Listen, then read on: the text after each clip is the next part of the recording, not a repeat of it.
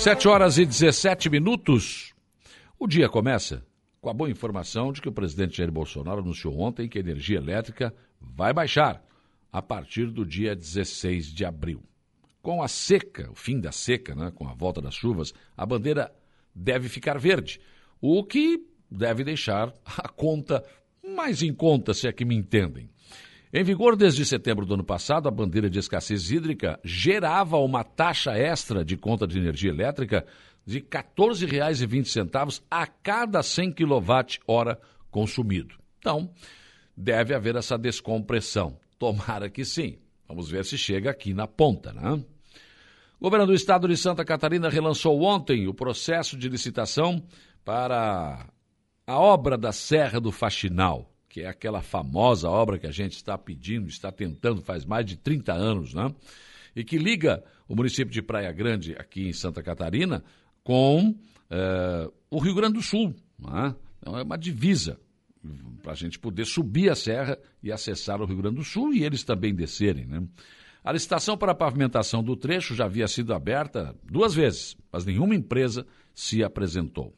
O secretário de Estado da Infraestrutura e Mobilidade, Tiago Vieira, eh, destaca que esta é uma obra aguardada há mais de 30 anos, né? E uma das prioridades do governador Carlos Moisés. Então vamos ver agora como fica esta licitação. É uma previsão de investimento de 70,6 milhões. Serão pavimentados 15 quilômetros, dá mais de 4 milhões e meio por quilômetro. Deve ser o quilômetro mais caro do planeta, ou que quiçá da galáxia, né? Porque, por favor, 4 milhões e 600 por quilômetro. Nossa, e não aparece nenhuma empresa interessada. Olha, vou te contar, hein? Claro que não é só o asfalto, né, gente?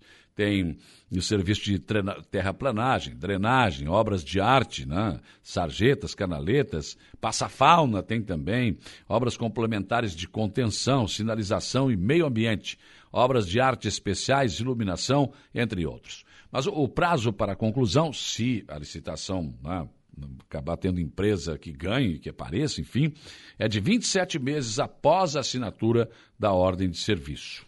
Então, após concluída, a rodovia faz essa, fará essa ligação, Serra e o Mar Extremo Sul catarinense com a Serra Gaúcha. As propostas deverão ser cadastradas até as 14 horas e 15 minutos eh, do dia 5 de maio desse ano. A abertura também ocorrerá no mesmo dia, às 14h30.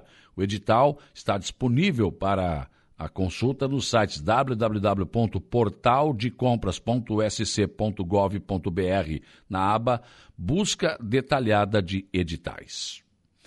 PL Regional, que região da MESC, assim como tantos outros partidos, discute nomes para a disputa eleitoral que se aproxima.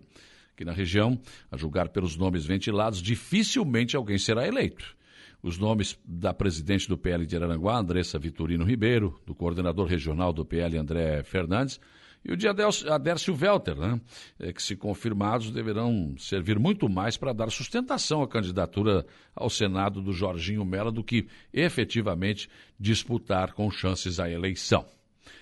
O prefeito do Arroio do Silva, Evandro Scaini, assinou ontem a ordem de serviço para a reforma da antiga escola do Passo Fundo. Com a reforma, o local passará a ser uma unidade de saúde que vai atender os moradores da Praia da Meta é, e, uma da, parte também das areias brancas. O posto de saúde terá todas as condições de atendimento, inclusive odontológico. Com o crescimento da população moradora do Arroio, o posto de saúde do bairro Erechim estava sobrecarregado. Ainda sobre o arroio, a limpeza dos meios fios, bem como a pintura, avançou ontem pela rua Erechim e chegou à Praia da Meta.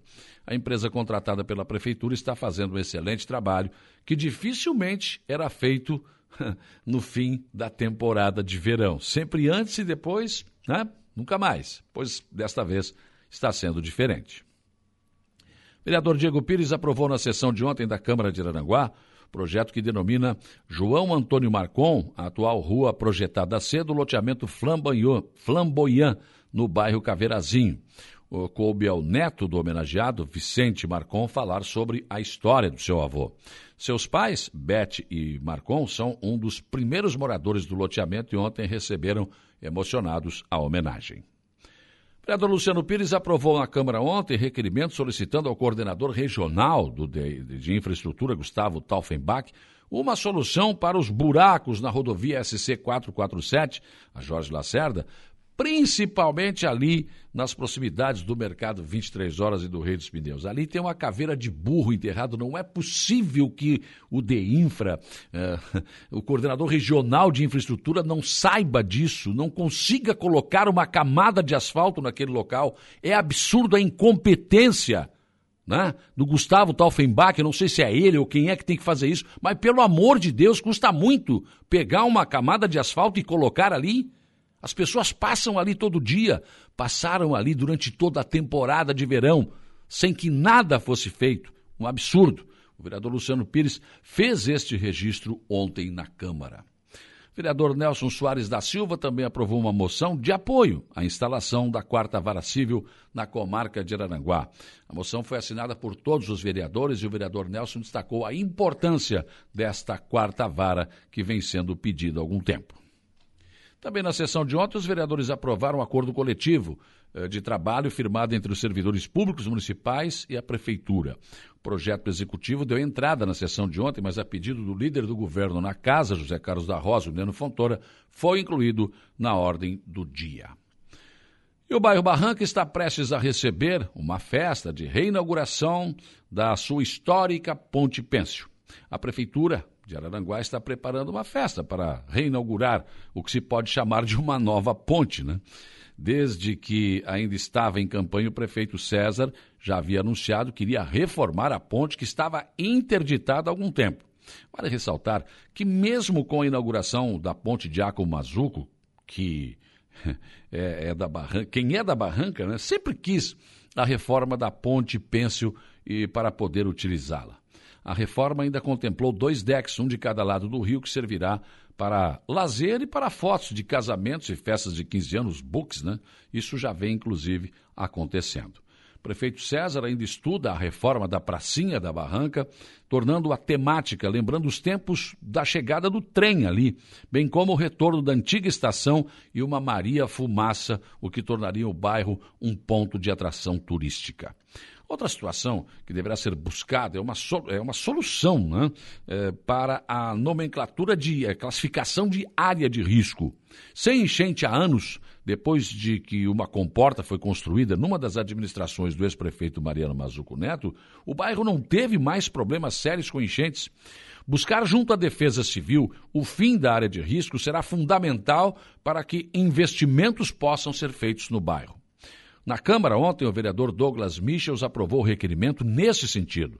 Pediu que seja encaminhado o expediente ao prefeito municipal César César, ao coordenador da Defesa Civil Municipal Jairo do Canto Costa, ao coordenador regional da Defesa Civil, Sargento Rodrigo Bonaldo Rafael, e ao governador Carlos Moisés e ao deputado estadual José Milton Schaefer, ao chefe da Casa Civil eh, Estadual, David Brusarello, solicitando a retirada do bairro Barranco, Barranca, localizado aqui em Aranaguá, como classificação de área de risco, que foi decretado pela Defesa Civil. Sobre o assunto, a vereadora Helena Périco disse estar revoltada porque a Celesc não está ligando energia elétrica uh, em famílias que estão às escuras. Abre aspas. É revoltante, porque dizem que tudo está no sistema, mas para cobrar exorbitantemente a nossa conta de energia, eles sabem. Fecha aspas, foi o que disse a vereadora. A exemplo do que já aconteceu na Câmara do Arroio do Silva, os vereadores de Araranguá questionaram as exigências da Celesc para a ligação da energia elétrica. A vereadora lembrou que uma família que tem apenas uma geladeira e uma televisão ficou surpreendida porque a conta veio 290 reais. E aí eles estão pedindo uma nova medição e só dizem a resposta é que o sistema está fora. O presidente da casa, vereador Jair Anastácio, também mencionou a falta de respeito da Celesc para com os cidadãos. Separou bem a questão dos servidores da Celesc, não é eles que estão sendo chamados ou taxados dessa, dessa forma, e sim a empresa como um todo. Também é exemplo de outros vereadores que entendem como absurdas as exigências da Celesc para as ligações. Né? Mesmo que você já esteja morando nessa casa há 20, 30, 40 anos, se você pedir uma outra ligação, se ah, trocar o poste, enfim, tem que mostrar tudo, a planta, isso, aquilo. Gente, já está lá, é consolidado, é uma coisa absurda esses, essas exigências. Como isso já aconteceu na Câmara do Arroio e está acontecendo na Câmara de Aranguá, eu acho que está na hora de alguém sentar com a Celesc e ver isso. Há alguns cuidados que precisam ser tomados, sim. Alguns abusos acabaram sendo cometidos nessa questão da energia. Mas algumas exigências realmente podem e devem ser revistas. O não nós já temos. Basta tentar. Pensem nisso enquanto lhes desejo um bom dia. Rádio Araranguá